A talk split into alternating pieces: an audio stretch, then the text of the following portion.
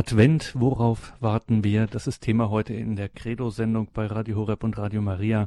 Schön, dass Sie hier alle eingeschaltet haben in dieser kommenden Stunde mit Pfarrer Bodo Windolf wieder mit dabei sind. Mein Name ist Gregor Dornis. Dass der Advent eine Zeit der Sehnsucht ist, eine Zeit des Erwartens, des Wartens, das sage ich Ihnen in diesen Tagen nichts Neues. Mancher kann es auch unter Umständen vielleicht nicht mehr hören. Allerdings, es ist so, das ist der Advent und wir müssen das einfach auch zum Thema einer Credo-Sendung machen. Warten worauf? Wozu? Kann Warten überhaupt ein Ausdruck des Glaubens sein? Ist das nicht vielmehr was für Stillsteher, Unbewegliche, Zögerliche? Und Ganz ehrlich, wozu noch warten, wenn wir doch den Ausgang der ganzen Geschichte schon kennen? Der Messias Christus ist gekommen und hat uns befreit. Diesen und weiteren Fragen stellt sich heute dankenswerterweise Pfarrer Bodo Windolf aus München. Wir haben ihn am Telefon. Grüß Gott und guten Abend, Pfarrer Windolf. Grüß Gott, Herr Dornis. Pfarrer Windolf, danke zunächst, dass Sie sich diese Stunde Zeit nehmen in diesen Tagen des Advents, wo es sich verdichtet, wo es äh, sozusagen der Countdown läuft. Alljährlich startet das Kirchenjahr am ersten Adventssonntag und gleich da stellt sich die Frage, warum startet eigentlich das Kirchenjahr sozusagen, wenn man es so formulieren will, im gedimmten Modus. Also es beginnt mit einer Wartezeit und nicht etwa mit ja, Pauken und Trompeten, etwa mit Weihnachten zum Beispiel. Wie kommt das? Zunächst mal aus dem sehr einfachen Grund, weil Gott es selber so gemacht hat. Er ist ja nun ja sowieso nicht mit Pauken und Trompeten gekommen, aber er hat auch gewartet. Gott hat gewartet. Er hat Jahrhunderte gewartet und wenn wir das Kirchenjahr verstehen als nicht nur erinnern, aber auch erinnern, besser würde man sagen, rekapitulieren der Heilsgeschichte, dann gehört eben auch dazu, dass wir uns erinnernd vergegenwärtigen, vergegenwärtigen, was der Geburt des Erlösers, der Geburt des erwarteten Messias vorausgegangen ist. Und das ist die lange Geschichte Israels. Wir verstehen uns als Christen überhaupt gar nicht ohne diese Wurzel. Und der Advent ist gewissermaßen äh, ein Rekapitulieren, ein in Erinnerung rufen, ein sich vergegenwärtigen der adventlichen Zeit des Volkes Israel, das über Jahrhunderte hinweg versucht hat, immer wieder den Bund auch gebrochen hat, aber auch aus dem mit Israel gelebten Bund, mit Israel geschlossenen Bund zu leben und die Verheißung, die mit diesem Bund verbunden war, zu erwarten. Und so sind wir gewissermaßen äh, wir haben als Christen Israel nicht einfach hinter uns gelassen. Ähm, vielleicht dazu, noch, dazu nachher noch ein bisschen mehr, äh, sondern wir leben gewissermaßen oder erleben das Warten, das Hoffen, das Sehnen Israels, um äh, ja dann eben das große Fest der, der Geburt des Erlösers äh, feiern zu können. Das ist übrigens auch etwas, etwas mm, zutiefst Menschliches. Ich möchte an die Schwangerschaft einer Frau erinnern, die ja auch nicht, ja, die der Geburt vorausgeht. Und äh, die Schwangerschaft ist so etwas wie ein Advent der, der Frau. Guter Hoffnung sein, ein wunderbares Wort für, für die Schwangerschaft und Hoffnung ist die Signatur des Advents. Alles Große braucht Vorbereitung, braucht ein Erwarten, ein sich ausstrecken danach, ein Sehnen. Und wo Menschen das nicht mehr tun, da, äh, sondern meinen schon alles zu haben, wird das Leben erst entspannungslos. Äh, man erlebt keine Vorfreude. Ähm, man hat meint, alles schon zu haben, ist ja vielleicht auch eines der Übel unserer Zeit. Nein, die Kirche sagt, wir äh, warten mit Israel zusammen auf die Geburt des Erlösers und haben das nicht einfach hinter uns gebracht.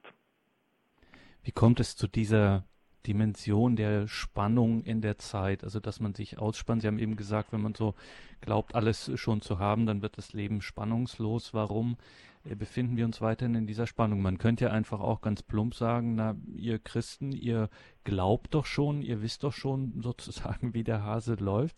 Also wozu noch diese Dimension des Ausspannens, dieses äh, Wartens und des Rekapitulierens von einer ähm, Geschichte, die letztlich zu dem Ereignis geführt hat, äh, das wir ersehnen, nämlich die Ankunft des Erlösers. Ja, diese Auffassung, dass wir als Christen eigentlich schon jenseits des Advents leben, weil für uns der Erlöser ja schon gekommen ist ähm, und den eigentlichen Advent eigentlich nur noch die Heiden haben und äh, das jüdische Volk selber, die ja äh, nicht daran glauben, dass in Jesus, der erwartete Christus, also der Messias, gekommen ist.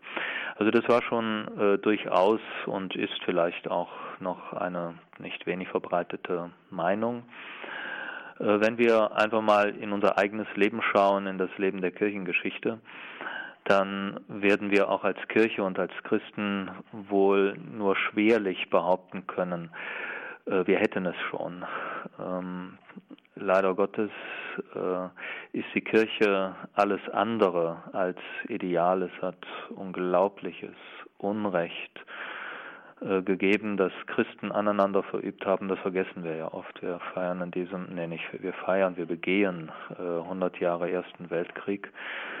Ähm, da sind Christen in Europa aufeinandergegangen mit Kanonen, mit Giftgas äh, die alle ihren eigenen Gottesdienst gefeiert haben und meinten, im, im Recht zu sein, im Namen der Nation, manche vermeintlich mit dem Segen Gottes. Also wenn wir ein bisschen in die Geschichte Europas, des christlichen Europas äh, hineinschauen, mit viel Segensreichem, ohne Zweifel, aber dann sehen wir so unsäglich viel äh, nicht Christliches äh, in der Geschichte des abendländischen Christentums, durchaus auch wenn wir in unser eigenes Leben schauen, dass wir sagen müssen, wir haben den Advent einfach noch lange nicht hinter uns. Uns tut es gut und Not, äh, adventlich zu leben, als solche, die äh, zwar wissen, der Erlöser ist gekommen, aber dass sein Werk vollendet wird in meinem Leben, im Leben der Kirche, das steht aus. Und äh, deswegen hat für uns Christen der Advent gerade auch diese Bedeutung, sich neu auszustrecken, sich neu bereit zu machen, dass Christus geboren werden kann, wie Angelus Silesius sagt, nicht, dass er in uns geboren werden kann, äh, in einem jeden von uns.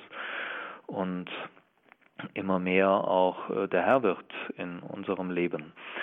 Äh, das heißt also, es ist der Advent ist nicht nur äh, Rekapitulation der Geschichte des Wartens Israels, sondern etwas zutiefst Notwendiges für uns als Christen. Und deswegen steht der Advent ja auch nicht nur für das Warten auf die erste Ankunft, die wir äh, an Weihnachten erinnernd äh, begehen und feiern, sondern auch äh, ein Warten auf die zweite Ankunft, in der dann das Werk, das begonnene Werk von vor 2000 Jahren erst seine Vollendung finden wird.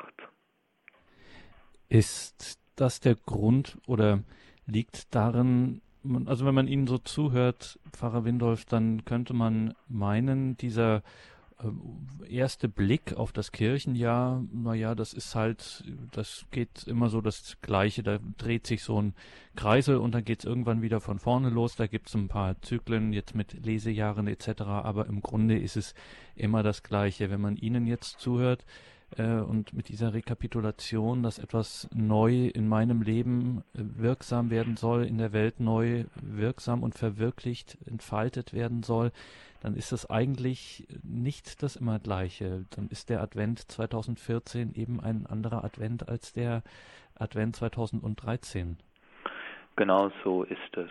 Und wenn der Advent 2014 im Prinzip nur eine Wiederholung des äh, Advents von 2013, 2012 und so weiter ist, dann ist das ein sicheres Zeichen dafür, dass ein Mensch geistlich tot ist. Ähm, leider begehen viele äh, Weihnachten und die christlichen Feste, wenn sie überhaupt begangen werden, äh, so. Es ist ein isoliertes Ereignis. Ähm, das halt stattfindet und äh, oftmals ja auch was ganz anderes in den Mittelpunkt rückt als das, was die Mitte von Weihnachten ist. Äh, und da ist es zumindest, sagen wir es mal ganz vorsichtig, in der Gefahr, äh, äh, die Wiederholung des Immergleichen zu sein. Äh, wenn wir wirklich adventlich leben, dann ist das ganze Leben ein Advent, ein Hinleben, sich ausstrecken auf äh, das, das eigentliche Ziel, die, die endgültige Geburt ins ewige Leben, die endgültige Geburt in, in Gott hinein ermöglicht, dadurch, dass Gott sich selbst hineingeboren hat in unsere Welt, in unser menschliches Leben.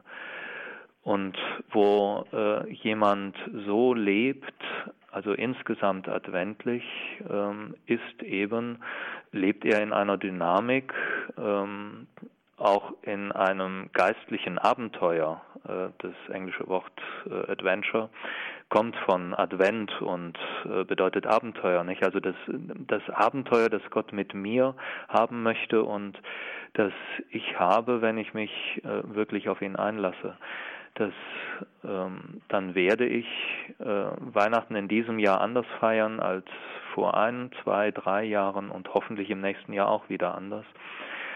Ähm, und zwar so, dass es mir hilft, äh, natürlich, die Texte sind die, dieselben, die Lieder sind oft dieselben und das lieben wir ja auch. Wir, wir wollen da nicht ständig was, was Neues. Äh, aber doch so, dass ich äh, dem Himmel, dass ich Gott äh, entgegenwachse und mich auch erinnern lasse, immer wieder neu, weil wir ja äh, ständig in der Gefahr sind, äh, ich als Priester, wir alle als Getaufte in, äh, in einen ja, in einen Trott zu geraten, wo das Neue diese, unseres Glaubens einfach so das Alte scheint, das Wiederholte, das Altbekannte und so weiter. Und äh, mir jetzt heute an diesem 19. Dezember und dann am Heiligabend, dann am Weihnachtsfeiertag wieder neu bewusst zu machen, was es heißt, äh, aus diesem Ereignis heraus zu leben, dass Gott mein Bruder geworden ist in Jesus Christus.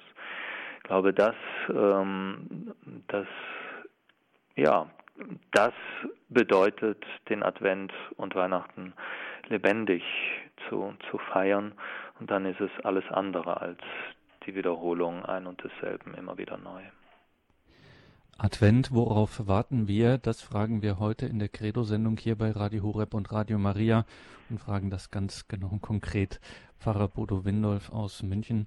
Ja, dieses Abenteuer mit Gott, dieses lebendig werden lassen, ähm, das spielt ähm, im Advent in dieser sehr ernsten Zeit ähm, in dieser Zeit äh, spielt auch dieses alte Thema des Verzichts, auch der Umkehr, wie Sie sagen, auch sich selber zu bereiten für Gott. Wieso spielt das eigentlich eine so zentrale Rolle im christlichen Leben, dieses sich immer wieder prüfen, sich bereiten für Gott, umzukehren?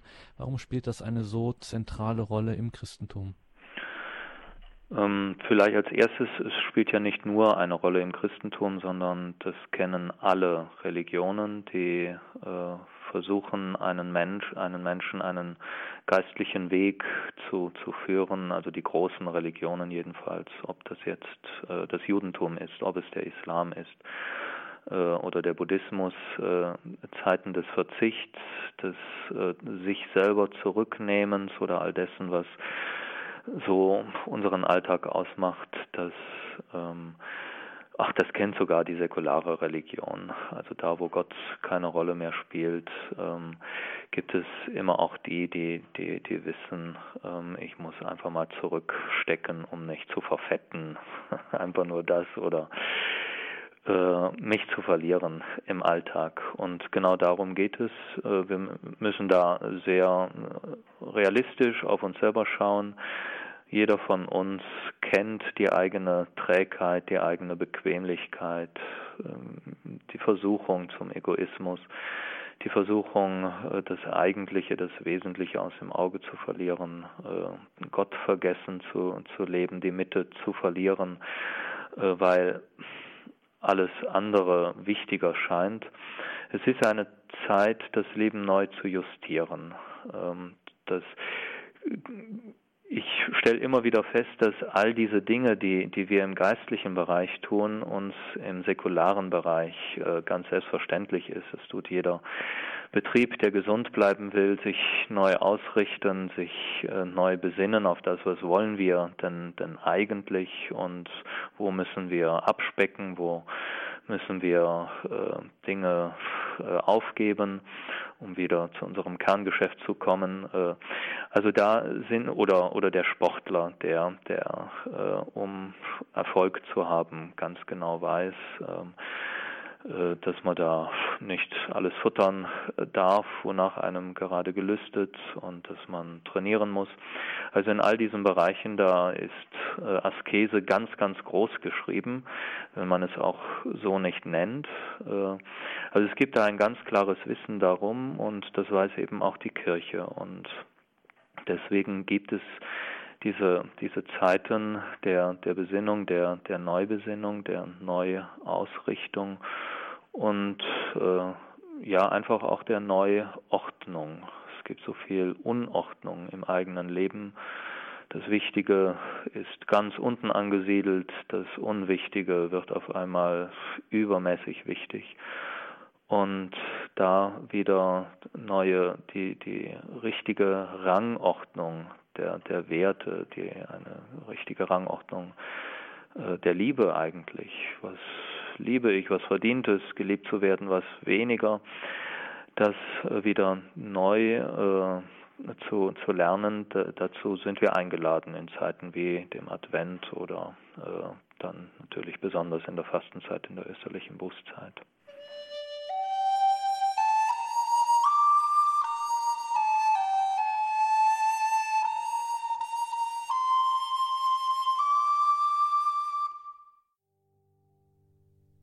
Sie haben eingeschaltet in der Credo-Sendung bei Radio Horeb und Radio Maria.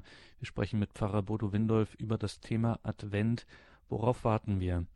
Pfarrer Windolf, jetzt haben Sie es selber auch schon anklingen lassen. Wir erwarten ja, wir schreiten ja nicht nur auf das Weihnachtsfest im Advent zu, sondern wir haben ganz bewusst auch vor Augen die zweite Ankunft Christi und die ist nun mal verbunden mit dem, was wir den jüngsten Tag nennen und das jüngste Gericht und da stellt sich der unvoreingenommen ähm, das Hörende die Frage, ja, darauf soll man sich nun freuen, das soll man erwarten, wenn da ein großes Gericht bevorsteht, ist ja eigentlich kein Grund, sich besonders zu freuen. Das ist die Frage, ob das nicht ein Grund ist, sich zu freuen. Ähm, wenn wir so in die Welt reinschauen, haben wir oft wenig Grund zur Freude. Ähm, wenn so etwas sein kann wie äh, der bestialische, der teuflische Mord äh, von erwachsenen Menschen fanatisiert an unschuldigen Kindern und Jugendlichen, die zu Dutzenden abgeschlachtet werden in einer Schule, dann ist das nicht Anlass zur Freude, sondern ähm, Anlass zu der Sehnsucht, dass all diese Dinge einmal a nicht mehr geschehen und b auch zurechtgerückt werden. Diese Menschen sind dabei getötet, sie haben damit getötet worden, sie haben das in Kauf genommen, vielleicht gewusst, vielleicht sogar angestrebt als Märtyrer. Und ich glaube, jeder rechtdenkende Mensch äh, will, dass, ich sage es jetzt einmal ganz hart, dass sie nicht ungeschoren davonkommen. Das ist das Böse, das in der Welt geschieht, dass es ähm, sich nicht am Ende eins ins Fäustchen lacht und sagt, ja, wir waren die Stärkeren und äh, das äh, unterm Strich äh, war es okay so. Das Gericht ist Ausdruck des Glaubens, dass es eine letzte Gerechtigkeit gibt. Und ich spreche jetzt bewusst noch nicht von Barmherzigkeit, sondern von Gerechtigkeit. Es gibt so Unerträgliches in dieser Welt. Wir brauchen uns selbst davon nicht auszunehmen. Auch jeder von uns, der ein bisschen in sein Leben hineinschaut, entdeckt Dinge, deren er oder sie sich schämt. Die gibt es auch in meinem Leben. Von dem, wo ich die Sehnsucht habe, das wird einmal zurechtgerückt. Ich werde hoffentlich mal ein anderer als dieser Mensch, der äh, so handelt, der so, so redet äh, und so fort. Ähm, also das gilt sowohl für mich ganz persönlich, für den Einzelnen wie auch für die Welt insgesamt. Und Israel hat in vielen äh, Psalmen genau diese Hoffnung ausgedrückt, dass ähm, Gott einmal dem Recht verschaffen wird, der selber nicht die Möglichkeit hat, weil er zu schwach ist, weil er ohnmächtig ist, äh, sich selber Recht zu verschaffen. In der Regel geht es auch schief, wenn Menschen das selber in die Hand nehmen, dann wird in der Regel aus Unrecht, neues Unrecht. Auch das äh, erleben wir Tag für Tag. Also von daher verbinden wir Christen, wenn wir, wenn wir Gericht richtig verstehen, äh, eine unglaubliche Hoffnung, dass diese Welt einmal eine andere sein wird. Ich möchte jetzt allerdings auch schleunigst hinzufügen, dass wir an einen Gott glauben, der nicht nur gerecht ist, sondern auch unendlich barmherzig. Äh, jeder, der sich diesem Gott überantwortet und mag er der größte Schuft gewesen sein, äh, wird zugleich auf eine unendliche Barmherzigkeit hoffen dürfen, die die Gerechtigkeit nicht aufhebt, aber der Gerechtigkeit äh, ein neues Gesicht gibt. Und ähm, ich bin ganz sicher, dass äh, dass wir, wenn wir einmal in aller Wahrheit erkennen, wer ich gewesen bin, wer ich geworden bin, durch mein Denken, durch mein Reden, durch mein Tun, durch mein Unterlassen, wenn ich es einmal wirklich erkenne, ich bin sicher, dass kein Mensch sich selber äh, in aller Tiefe erkennt Vielleicht würden wir es gar nicht aushalten. Jedenfalls äh, befürchte ich das äh, bei mir, wenn ich äh, mir das vorstelle. Ähm, aber ich bin ganz sicher, dass ähm, wenn wir vor Gott stehen, wir uns in dieser letzten Tiefe erkennen werden und äh, wir die, dann die zwei Möglichkeiten haben, uns in unser so geworden sein, in unser Böses zu versteifen und zu sagen, ja, das bin ich und was anderes will ich überhaupt gar nicht sein. Ich will weder zugeben noch bekennen, dass ich auch äh, Sünde auf mich geladen habe, Schuld und um Vergebung bitten, ist die eine Möglichkeit. Und die andere ist, sich einfach äh, in die Arme des barmherzigen Gottes zu werfen und ich bin ganz sicher, das wird auch ein sehr schmerzlicher Prozess sein, aber zugleich ein seliger, weil ich weiß, äh, durch dieses Gericht werde ich so, wie Gott mich eigentlich haben wollte und wie ich im, im letzten auch selber sein möchte. Gericht kommt von, von dem Wort Recht. Er wird mich und alles auf dieser Erde recht machen und damit in einen Zustand bringen, wo ich auch keine Angst mehr haben muss, keine Angst mehr haben muss vor dem anderen, dass er mir Böses tut, weil, weil zuletzt ähm, das Gute durch die Kraft Gottes siegen wird. Und von daher glaube ich, dass wir überhaupt gar keinen Grund haben, uns vor dem Gericht zu fürchten. Zu fürchten hat sich nur der, der ähm, sich ins Böse versteift. Der muss sich fürchten. Und zwar gewaltig. Aber derjenige, der um seine Schuld weiß und in Demut das immer wieder auch äh, vor sich selber eingesteht, vor Mitmenschen eingesteht, vor Gott eingesteht, der, ja klar, ich habe bewusst gesagt, dass es auch etwas äh, Schmerzliches ist, aber ein seliger Schmerz. Und natürlich hätten wir es am liebsten alles gleich so okay. Wie das dann einmal sein wird, das das wissen wir alle nicht, äh, sollen wir auch nicht spekulieren. Also Gott sei Dank haben wir die, diese, diese ausschmückenden Höllenpredigten und wie furchtbar dann das Fegfeuer sein wird und so weiter. Ähm, das haben wir ja äh, Gott sei Dank äh, hinter uns. Aber ähm, ja, wir sollen da auch nicht vermessen sein und äh, so an einen Gott glauben, der da alles, der das alles unter den Teppich kehrt. An diesen, diesen Gott verkündet die Heilige Schrift nicht, hat auch Jesus nicht verkündet. Aber äh, über allem muss äh, aus meiner Sicht die, das Hoffen auf äh, die Gerechtigkeit äh, und die Barmherzigkeit Gottes sein. Und wer so glaubt, wer so lebt, äh, ich glaube, der hat immer mehr Grund, sich darauf zu freuen, als äh, davor Angst zu haben.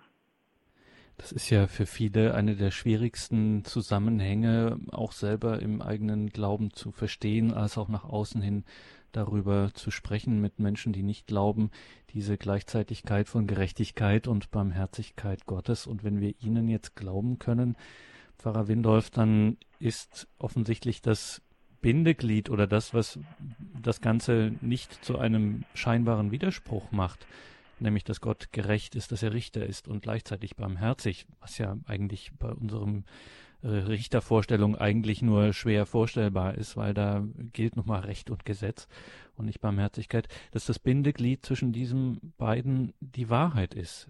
Das heißt, nur wer die ganze Wahrheit zulässt, sowohl die Wahrheit Gottes als auch die Wahrheit meines äh, Lebens, der wird äh, beides erst richtig verstehen können. Das heißt, er wird sich der Gerechtigkeit Gottes stellen wollen und ist gleichzeitig auch überhaupt erst in der Lage, in die Arme Gottes, wie Sie es formuliert haben, äh, sich fallen zu lassen. Ja, und das Schöne ist, dass ähm, wir nicht an eine abstrakte Wahrheit glauben, also an die Wahrheit des Strafgesetzbuches, äh, so der Buchhalter Gott, der äh, der genau Buch geführt hat im Buch des Lebens. Das sind ja Bilder, nicht? Und die, die man, die man richtig, richtig deuten soll äh, muss. Ähm, und mir dann auf Heller und Pfennig heimzahlt, was ich alles angestellt äh, habe, ähm, sondern die Wahrheit, ähm, die hat für uns ein Gesicht, ein Antlitz, äh, ist Person. Und äh, die Wahrheit äh, ist nicht nur die Person des Richters, äh, Christus im, äh, als der, der ähm, Pantokrator, der Weltenherrscher, dem alles Gericht auf dieser Erde übergeben ist, sondern er ist in Personalunion, also zugleich der Erlöser, der also alles für mich getan hat, um mich aus allem Schlamassel herauszuholen. Und ähm, genau diese er ist es, der dieses Paradox in seiner Person äh, auflöst oder was heißt auflöst, also jedenfalls diese diese Spannung nicht zu einem Widerspruch werden lässt. Wenn ich auf Christus schaue, schaue ich auf den, der mich richten wird und zugleich auf den, der mich äh, erlöst hat, der mich so geliebt hat, mich geliebt und sein Leben für mich hingegeben hat, wie Paulus schreibt im Epheserbrief. Und äh, das ist einmal mehr äh, Grund, äh, keine, keine Angst zu haben, sondern zu wissen, ich äh, werde einem Richter gegenüberstehen, der alles dafür tut, dass ich heil werde. Restlos heil und damit restlos glücklich.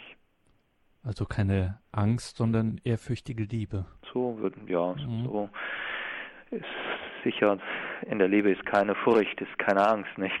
Mhm. Äh, auch wenn wir sie haben. Äh, aber äh, wir, das gehört mit zum, zum adventlichen Leben, in ein, zu versuchen, in ein immer größeres Vertrauen hineinzuwachsen, das die, die Angst und die Furcht immer mehr überwindet. Mhm. Und genau darüber sprechen wir hier in der Credo-Sendung über das adventliche Leben, Advent, worauf warten wir. Wir hatten eingangs, Pfarrer Windorf, schon über diese Spannung gesprochen, diese, die in der Zeit besteht, in dieser adventlichen ähm, Zeit. Und da gibt es auch immer diese Formulierung schon jetzt und noch nicht. Also es ist noch irgendetwas unvollendet. Die Welt, der die Erlösung angeboten ist, hart noch der Vollendung. Und ein ganz starkes Motiv eben des Advents ist die Hoffnung, die erwartende Hoffnung, die sozusagen alles auf die Vollendung äh, setzt und daraufhin sich ausspannt. Jetzt könnte man, wie ich ja eingangs schon formuliert habe, naja, wer glaubt, der hat doch schon irgendwie alles, könnte man denken, dass jetzt hier die Gefahr besteht, dass die eine göttliche Tugend gegen die andere ausgespielt wird, dass sozusagen die Hoffnung auf die Position des Glaubens tritt. Wie, was würden Sie dem entgegnen? Ähm, ich möchte erstmal mit einem Bild antworten. Ähm, der Embryo, also ja, der, der Mensch im, im kleinsten Zustand ist schon Mensch, hat schon alles, was zum Menschsein gehört, alles ist angelegt. Aber er ist noch nicht ähm, entfaltet. Er muss noch wachsen und äh, auch das geborene Kind ist noch nicht alles, ähm, äh, sondern das ist unsere Hoffnung, dass wir so lange leben dürfen, bis ähm, wir eine gewisse Reife und Vollendung gefunden hat, haben. Also dieses noch, äh, dieses schon und noch nicht ist äh, ein Modus unserer menschlichen Existenz, eigentlich überhaupt äh, von allem, was, was existiert und insbesondere natürlich des Menschen, der, der eine Geschichte hat. Und ähm, dieser, gerade dieser Modus unserer christlichen Existenz, in der wir eigentlich schon alles haben, wenn wir Christus haben, äh, wenn wir getauft sind, also schon die, die Fülle des Heils. Äh, es will sich äh, einwurzeln, immer tiefer einwurzeln äh, in äh, die Biografie unseres, unserer, unseres Daseins, die sich einfach zeitlich erstreckt. Und äh, das ist vielleicht zunächst einmal im Gla nein nicht vielleicht im, im Glauben zu ergreifen. Ja, ähm, wer glaubt, der hat schon das ewige Leben. Nicht? Also das ist äh, Theologen nennen es die präsentische Eschatologie, dass das Eschaton, das letzte schon äh, begonnen hat, mitten in unserem Leben hier und jetzt. Also nicht einfach nur jenseits äh, dann irgendwann mal ist, sondern hier schon beginnt. Aber den Glauben dennoch äh, im Modus der, der Hoffnung, also nicht als Widerspruch zum, zum Glauben, sondern als die Weise, wie wir hier den Glauben leben müssen, äh, als die, die wir äh, eben noch nicht schauen, noch nicht die Vollendung haben. Also von daher tritt die Hoffnung nicht an die Stelle des Glaubens, sondern ist äh, ja, man kann entweder sagen, komplementär ist ergänzend, tritt, tritt hinzu, oder ist ein, äh, ein Aspekt des Glaubens, äh, ohne den der, der Glaube gar kein Glaube wäre. Ähm, Im Lateinischen ist äh, Glaube Fides und heißt zugleich auch Vertrauen und Vertrauen hat äh, äh, ja ganz viel mit, mit Hoffen, Hoffen auf jemanden zu tun. Äh, von daher in keiner Weise etwas, was ich, was man gegeneinander ausspielen könnte, sondern da sind wir ganz bei Paulus, der diese drei theologischen Tugenden äh, ganz eng zusammen denkt: Glaube, Hoffnung, Liebe. beide, alle drei gehören zusammen und äh, nur in dieser Dreieinheit ähm, äh, ja, lebe ich mein christliches Leben äh, richtig.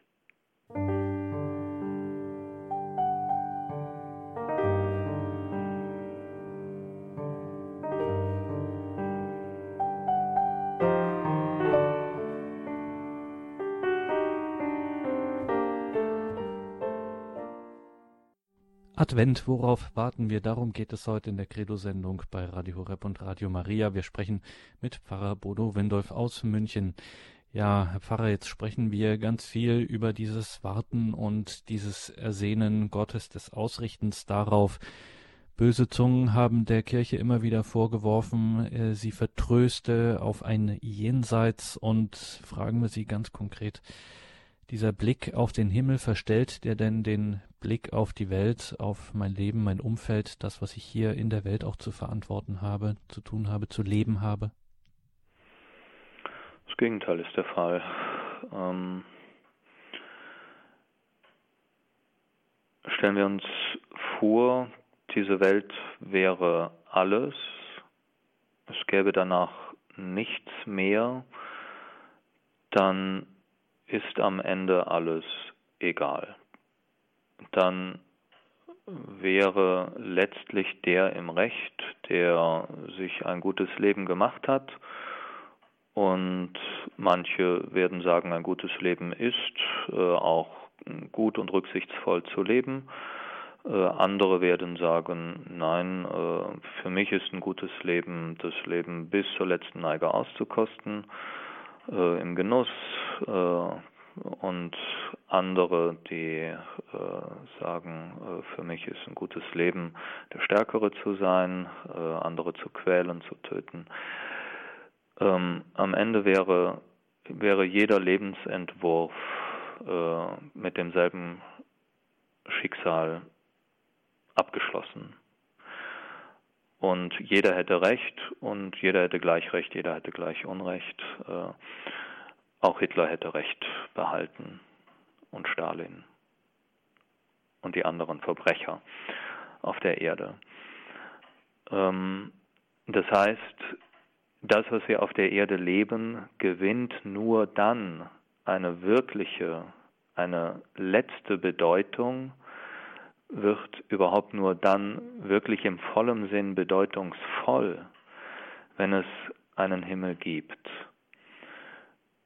Und wir Christen, wir wirken das Heil nicht in diesem Himmel, sondern hier auf Erden. Und das heißt, dass nur wenn es den Himmel gibt, und zwar meine ich jetzt mit, mit Himmel äh, Gott als, als den, der am Ende alles gut machen wird, äh, alles recht machen wird. Nur wenn es diesen Gott gibt, dann hat auch, wie gesagt, die Welt mit allem, was darin geschieht, wirkliche Bedeutung. Und Deswegen ist der Blick auf das Jenseits, äh, er kann die Gestalt äh, der Vertröstung annehmen. Wenn ich meine, ich habe den Himmel schon in der Tasche und kann äh, und äh, ja, ich muss nur mein, meine Kirchensteuer zahlen, mein Vater unser beten und dann dann passt schon. Äh, und äh, ansonsten bin ich ganz zufrieden auch mit den ungerechten Strukturen, die es hier auf der Erde gibt und dem Unrecht und damit arrangiere ich mich und äh, was geht mich das an, weil äh, mir es ja äh, eigentlich gut geht. Äh, so natürlich nicht. Dann wird oder wenn äh, wenn ich dem, der neben mir hungert, äh, nicht das Brot gebe und sage, du im Himmel wirst es mal besser haben, nicht? Das wäre ja der nackte Zynismus. Das mag es alles geben, das wäre auch Vertröstung, aber natürlich alles andere als das, was, was wir aus äh, unserem äh, echt gelebten Glauben her äh, äh vertreten und annehmen. Äh, und da ist der Himmel ein Trost, und zwar ein echter Trost. Und wie gesagt, äh, genau dieser Himmel, genau dieser Gott äh, verweist uns hier auf die Erde, den Nächsten zu lieben, so wie ihn. Das ist gelebtes Christentum und alles andere äh, ist eine, eine furchtbare, wäre eine furchtbare Verzerrung. Frau Krämer aus Herzogenaurach ist bei uns. Guten Abend, Frau Krämer. Grüß ja, guten, guten Abend. Ähm, bloß ein paar Sätze, wenn ich da noch äh, was anfügen darf, beziehungsweise ein Anliegen habe. Vergelt's Gott ein ganz dickes, Herr Pfarrer Windolf Ihnen. Und ähm, weil Gott es so gewollt und gefügt hat, also damit ist ja alles gesagt. Das war, glaube ich, einer Ihrer ersten Sätze. Und da bin ich Ihnen sehr, sehr dankbar dafür. Und das ist, so wie ein Schlüssel Clavicula, wie das auch heißt von diesen U-Antiphonen, die ja jetzt zurzeit sind. Und ähm, das ganze Durcheinander äh, kann ich mir, beziehungsweise es ist so, dieses ganze Durcheinander der Theologie ist diese, diese ähm, ein, die Krise der, der Philosophie ist die Krise der Theologie. Und äh, wir haben die Möglichkeit des freien Willens, wir haben einen freien Willen, jeder Mensch hat einen freien Willen und wir können uns entscheiden zwischen Gut und Böse. Die zehn Gebote sind nicht aufgehoben. Und das ist so etwas Wunderbares. Und dann haben wir nämlich den Himmel wirklich auf Erden, wenn wir aus dem Beichtstuhl rauskommen. Und wenn wir bloß unser ganzes Leben nicht um, um einen guten Beichtvater bitten, dann haben wir das Allerwichtigste gemacht. Und das ist so ein Glück. Das wollte ich jetzt so nochmal sagen. Vergelt's Gott für alles. Ja, vergelt's Gott für Ihren Beitrag. Danke, Frau Krämer. Alles Gute. Bitte schön, genau. Ja, da sind wir bei einem wichtigen Punkt, den die Frau Krämer auch angesprochen hat, weil ich denke mir auch schon die ganze Zeit, Pfarrer Windorf, wenn uns jetzt einer zuhört, ähm, der jetzt vielleicht nicht so, ähm, nicht so mit Kirche und so weiter am Hut hat, der würde sich vermutlich fragen, oh weia, was ist denn mit denen los? Was haben die denn geraucht? Worüber reden die denn? Ähm, denn den Advent in der Welt, in der wir leben und über die wir jetzt auch gerade gesprochen haben, existiert der ja so gut wie gar nicht mehr. Also ähm, Advent ist maximal Vorweihnachtszeit und die fängt eigentlich schon in den Supermarktregalen Mitte Oktober an. Und ähm, wenn ich dieser Tage auf die Straße gehe, dann habe ich ein rot-weißes äh, Bling Bling und ähm, allen möglichen Firlefanz und halbnackte Models mit Weihnachtsmützen äh, lächeln mich an und empfehlen mir den Kauf irgendeiner Uhr. Ähm, wie, wie komme ich denn, wenn ich jetzt wirklich auch dieses Anliegen der Kirche, ein adventliches Leben zu führen, ähm, wie kriege ich das denn hin? Das müssen wir jetzt einen Seelsorger einfach fragen. Ja, wenn ich darauf äh, eine, eine Antwort hätte, die funktioniert, dann wäre ich selber froh. Ja, man steht im Prinzip ratlos äh, davor, dass äh, eines unserer sch schönsten und tiefsten christlichen äh, Feste ähm, diese Banalisierung erfährt und diese Kommerzialisierung und äh, das ähm, ja, ich habe heute in der SZ äh, einen ganz äh, kleinen Absatz gelesen von, von einer anglikanischen Pfarrerin, die in ihrer Schulklasse es gewagt hatte, ähm, den Weihnachtsmann als äh, Mythos zu, zu entzaubern und äh, äh, den Protest der Eltern hervorgerufen hat und äh, leider Gottes äh, sich nicht entblödet hat, äh, das als einen riesigen Fehler zu be bezeichnen. Ähm, vielleicht liegt es unter anderem auch an unserer eigenen Schwäche als, als Kirche, etwas Nahrhaftes, ach, was heißt dagegen zu setzen. Nicht? Also ich, ich glaube, dass äh, wir werden ja oft so wahrgenommen, wir sind gegen alles, aber nein, also deutlich zu machen, dass, ähm, dass wir den Leuten das gönnen, wenn sie ihren Glühwein trinken und, äh, und sich äh, auch an den Plätzchen erfreuen und, äh, und auch Weihnachten als Familienfest feiern. Ähm, es, unser Versuch muss dahin gehen, zu, zu, zu sagen, es ist nicht alles. Ja, also ich meine jetzt mal von den äh, furchtbarsten Banalisierungen, äh, die, mein Gott, äh, das lohnt sich ja gar nicht dagegen zu, zu argumentieren. Äh, aber äh, in all dem vielleicht doch, äh, doch schon auch eine echte, etwas Echtes zu entdecken unter all diesen, diesen äh, Überlagerungen. Äh, es ist eine Sehnsucht nach Frieden da. Es ist eine Sehnsucht nach Harmonie, auch nach, nach Erleben von echter Familie da. Und die, die es nicht erleben, die leiden ja nicht umsonst, insbesondere an, an Weihnachten darunter, unter dem, was sie, was sie äh, nicht haben. Ähm, all das sind, sind wichtige Momente und äh, den ein oder anderen vielleicht auch in dieser dieser Vergeblichkeit, in dieser Leere zu, zu dahin zu führen, wo die Fülle ist. Ähm, wir werden es heute nicht anders machen können, als immer wieder neu zu versuchen.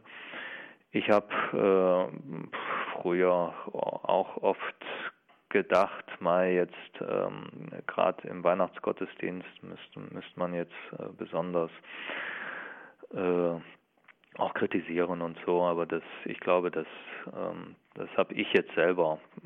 Ich meine, dass ich es äh, äh, richtigerweise jetzt gelernt habe, dass es gar nichts, gar nichts bringt, sondern dass man, dass man versuchen muss, das, worum es eigentlich geht, zu erschließen und äh, die Sehnsucht, die letztlich in jedem Menschen da ist und auch die, die die zumindest am Weihnachten noch in die Kirche kommen, da, da ist ja auch noch äh, eine, etwas von dieser Sehnsucht da, ähm, ja, die Menschen äh, da, da weiterzuführen. Und wenn es nur ein ganz kleiner Schritt ist, den, den da der ein oder andere geht, dann hat man ja vielleicht auch schon, schon etwas erreicht. Und es gibt immer auch die, die, die eine echte Bekehrung erleben und sich dann auch wirklich auf den Weg machen. Ähm, oft liegt es, glaube ich, auch daran, dass wir zu, zu schmalbrüstig sind und äh, den Menschen zu wen, äh, es zu wenig können, äh, vermögen, den, den Menschen zu sagen, ja schaut, ihr sucht überall, ihr sucht da und da und da im Konsum, in der Fülle der Geschenke ähm, und ihr verfehlt genau das, was ihr sucht. Und da wäre es eigentlich. Und das mit einer größeren Fröhlichkeit, mit einer größeren Freude, mit einer größeren Intensität auch des Glaubens, auch der Glaubwürdigkeit. Ja, da müssen wir uns mal, äh, immer wieder auch an die eigene Nase fassen. Und jetzt werden wir in diesen Tagen auch in den vielen Weihnachtsgottesdiensten, die es geben wird, wieder davon hören, welche Besonderheit das eben ist, dass Christus in der Krippe liegt, im Stall, wie das dann in der Tradition ähm, wurde. Und dass es so schlicht und einfach ist und äh, etwas ganz Karges und Abgeschiedenes geradezu. Und auf der anderen Seite machen aber auch wir, wir Christen, ein riesiges Fest. Und man denkt sich, na ja, ist das nicht ein Widerspruch, dass man jetzt so ein großes ähm, Fest macht und dass die Kirchen aus allen Nähten platzen und dass es eine riesige Liturgien gibt. Ähm, ist das ein Widerspruch oder wie würden Sie dem begegnen? Es gibt ein Kriterium. Äh, führt es zur Mitte, die Liturgie, die ich feiere, die Lieder, die wir singen, die Orchestermesse, die wir hören, äh, führt es zur Mitte, zu, zu diesem Kind hin äh, oder führt es weg, überlagert es das. Und äh, das hängt, äh, glaube ich, nicht an der Festlichkeit. Das, was wir, was wir feiern, äh, ist etwas unendlich Großes. Dass Gott in dieser Schlichtheit, in dieser Einfachheit kommt, das, das ist äh, ein Ausdruck seiner unendlichen Größe. Er zeigt da eine größere Größe als äh, der Gott, der nur, ähm, das ist eigentlich das Kostbare, was wir eigentlich gegenüber allen anderen Religionen äh, haben, äh, dass er seine Größe äh, darin am tiefsten zeigt, äh, wo er klein wird. Also wie gesagt, äh, ich habe den Satz nicht zu Ende geführt, äh, der nur große Gott ist nicht der größte. Und das dürfen wir auch äh, zum Ausdruck bringen in der Festlichkeit äh, einer Liturgie, in, äh, in der Freude, die, äh, die daran zum, zum Ausdruck kommt. Ähm, ich kann Weihnachten natürlich äh, ganz, ganz einfach und schlicht in, in einer schmucklosen Kapelle feiern und viel näher am Geheimnis sein als in dem Dom, in dem die Messe gesungen wird. Aber auch da kann es, äh, wenn ich mich darauf einlasse, Menschen äh, zu diesem Geheimnis führen. Und ähm, ich glaube, dass die, die wirklich suchen, auch ein Gespür dafür haben, ob beispielsweise jetzt jemand, der die Liturgie feiert, ein Pfarrer, ein Priester, ein Kaplan, ein oder Laienmitarbeiter oder wer auch immer, ob sie sich selber in den Mittelpunkt rücken oder ob sie wirklich hinführen wollen äh, in das Geheimnis dieses Festes. Ähm, von daher glaube ich, dass die Kirche äh, recht daran tut, dieses Fest auch groß zu feiern, solange ähm, die Liturgie nicht äh, auch zu einem Selbstzweck wird und zu, zu einem bombastischen Überbau, der ähm, ja, wo, wo es zum Selbstzweck wird und nicht zum, zum hinführenden Mittel äh, zu diesem Kind im Stall. Ja, also Versuch, mhm. auf diese Frage zu antworten. Ja, und das Kind im Stall, das Geheimnis dieses Festes, wir kommen einfach nicht drum rum, äh, Pfarrer Windolf, wir müssen Sie das fragen, weil Sie ein, der Experte dafür sind, sozusagen. Ähm, was, was soll ich denn jetzt wirklich an Weihnachten feiern? Worauf freue ich mich? Was verändert sich? Was wird neu? Was passiert? Was ist dann anders, wenn das Kind in der Krippe ist? Hm. Da müssen wir uns vielleicht überraschen lassen. Das mhm. sind ja alles Dinge, die wir nicht letztlich machen können. Ähm, ich kann Deswegen haben wir Johannes den Täufer, der den Weg bereitet. Ich kann mich bereiten, ähm, aber ich kann nicht erzwingen, dass ich Weihnachten auf einmal jetzt fulminant anders erlebe als all die Jahre vorher. Es gehört auch mit zum Geheimnis mhm. Gottes das, äh, und auch mit zum Geheimnis der Wahrheit äh, Weihnacht, dass er auch in meinem Leben jetzt nicht ständig äh, spektakulär da daherkommt und ich äh, es gibt diese Momente, wo ich ihn wirklich spüre und und erfahre und erlebe, ja, er ist da und er macht etwas neu. Aber äh, der normale Zustand ist eigentlich genau der des Kindes im Stall, in der Unscheinbarkeit, in der in der Gewöhnlichkeit, äh, dieses alltäglichen Futtertroges. Ähm, und von daher kann es passieren, dass am Weihnachtsfest wirklich etwas geschieht. Und es kann sein, dass diese Freiheit nimmt Gott sich, dass es irgendwann unter mir passiert, äh, wenn ich mich bereitet habe. Ähm, also von daher äh, glaube ich, dass wir dass das unser Pacht ist, uns zu bereiten, uns überraschen zu lassen und äh, uns einfach zu freuen, freuen in der ähm, trunkenen Nüchternheit, so, so nennen es die mittelalterlichen äh, Theologen. Ähm, vielleicht wird es ganz ja, nüchtern, äh, unspektakulär, äh, vielleicht nicht und zugleich äh, mit äh, darf ich mich freuen auf all die anderen Dinge. Gott ist Mensch geworden. Zum Menschsein gehört die Familie, zum Menschsein gehören auch Geschenke. Auch darüber darf ich mich freuen. Äh, gehört das Festmahl, ähm, gehört ähm, ja ähm, auch auch die Liturgie, dass ich mich zum Gottesdienst versammle. Ich verkürze einfach mein mein, mein Menschsein, wenn es äh, wenn ich das diese Dimension herausschneide aus dem Leben. Also ich glaube, dieses, äh, dieses Gesamt darf die Freude von Weihnachten ausmachen. Äh, Obacht sollten wir alle geben, dass wir nie äh, das Zentrum aus, den, äh, ja, aus dem Sinn verlieren. Und dann bin ich sicher, wer, wer, wer so auf Weihnachten zugeht und so Weihnachten feiert, dass er Gnade erfährt ja, ein gesegnetes, ein gnadenreiches Weihnachtsfest, so wie wir uns das wünschen. Und wenn wir hier über das adventliche Leben und sich ähm, für Gott bereit zu machen und zu halten, ähm, wenn man das ernst nimmt, dieses adventliche Leben, das ja im Grunde auch das ganze Leben ähm, eben durchzieht, dann gibt es auch keinen gottfreien Raum oder, so, oder keine genau. gottfreie Zeit. Ja. ja. Also Weihnachten, haben, Entschuldigung, wenn ich, äh, Weihnachten ist eigentlich, kann ich jeden Tag erleben, feiern. Ja. Nicht? Aber ja. Wir haben noch eine Anruferin aus der Nähe mhm. von Österreich, Frau Monika. Grüße Gott. Guten ja, Abend. grüß Gott. Grüße Gott. Ich äh, komme jetzt gerade erst herein und höre den Schluss Ihrer Ausführungen und äh, dachte, meine Güte, das ist mir wie sicherlich ganz vielen, also die wir halt im Glauben suchen zu sein, äh, aus der Seele gesprochen.